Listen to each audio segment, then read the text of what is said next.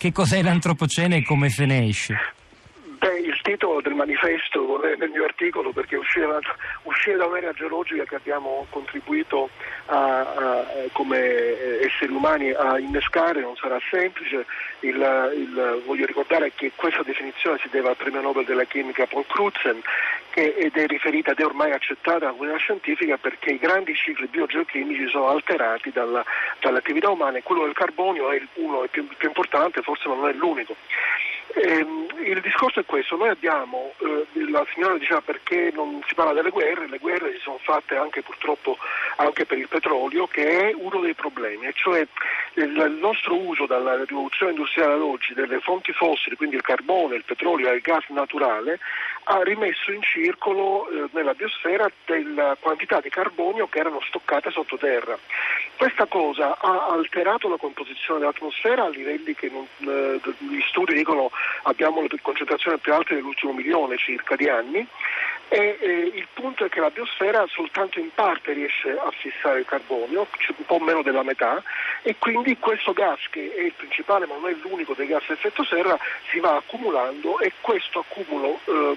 produce un aumento di temperatura. Già oggi abbiamo rispetto all'epoca preindustriale circa un grado e, e il tema è quello che andando oltre una certa soglia le conseguenze e gli impatti possono essere eh, devastanti. Naturalmente si parla sempre in termini probabilistici, per cui le, queste soglie e questi impatti sono valutati dalla Commissione internazionale eh, intergovernativa sui cambiamenti climatici in termini probabilistici, però eh,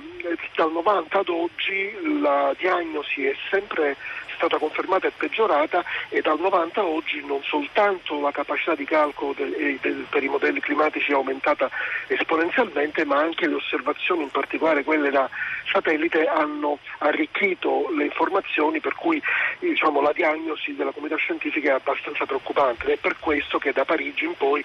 eh, sembra che la politica se ne sia accorta, per fortuna, e il, quello che io scrivo è che purtroppo eh, la natura non sente ragioni, il punto è che abbiamo le, le, tecnologie, abbiamo le risorse finanziarie per rispondere alla sfida, quello che manca un po' da, dai dati che ci vengono portati oggi alla cronaca è il tempo. L'accordo di Parigi a cui fa riferimento il direttore di Greenpeace è il è frutto de, della, della, ventunesima conferenza internazionale sul clima che segue eh, dopo 23 ha seguito alla fine del 2015 dopo, dopo, sì, dopo, dopo, quella di, di Rio del, del, 92 insomma quando si iniziò a discutere a livello di governi a livello mondiale eh, di, questo, di, questo, argomento. Sui giornali devo dire la verità c'è anche chi riflette sul fatto che real, questa notizia questa certificazione da parte dell'agenzia meteo dell'ONU dell'ONU renderebbe, eh, come dire, no, no, non so se inefficaci, ma insomma no, non particolarmente utili gli accordi intercorsi a Parigi. No,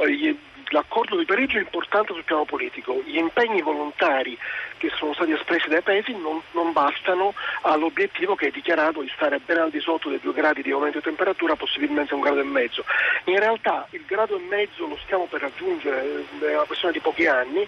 e, e quindi Marrakesh, che è la conferenza, la ventitresima conferenza delle parti che inizia il 7 di novembre, dovrebbe eh, diciamo, eh, iniziare il processo di revisione degli obiettivi volontari. La cosa positiva, e l'unica cosa positiva che io vedo è che eh, l'entrata in vigore dell'accordo di Parigi che è stato alla fine dell'anno scorso è, entrata in vigore a tempi record, non c'è nessun'altra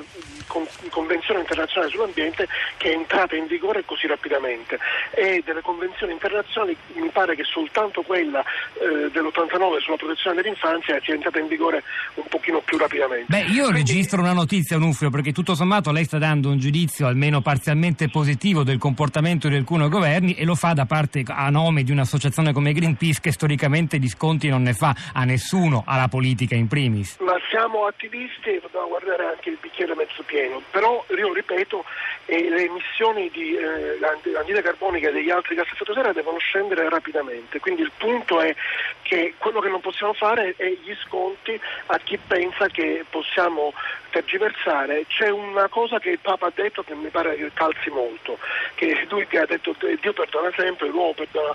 perdona ogni tanto, la natura non perdona mai. Io chiudo il mio articolo dicendo che la natura non sente ragioni politiche, quindi il problema è la differenza che c'è tra un processo che è quello di mettere, fare gli accordi internazionali e mettere in campo le politiche e il fatto che esistono poi una natura fisica che poi reagisce a, alle concentrazioni e, reagisce al ciclo eh, al, diciamo, alterato del, del, del carbonio e, e, le, e, le, conseguenze non, non, è che le tratta con noi, andranno avanti per i fatti loro. Quindi in questo senso naturalmente il, mio ottimismo è all'interno di una situazione che è effettivamente estremamente critica.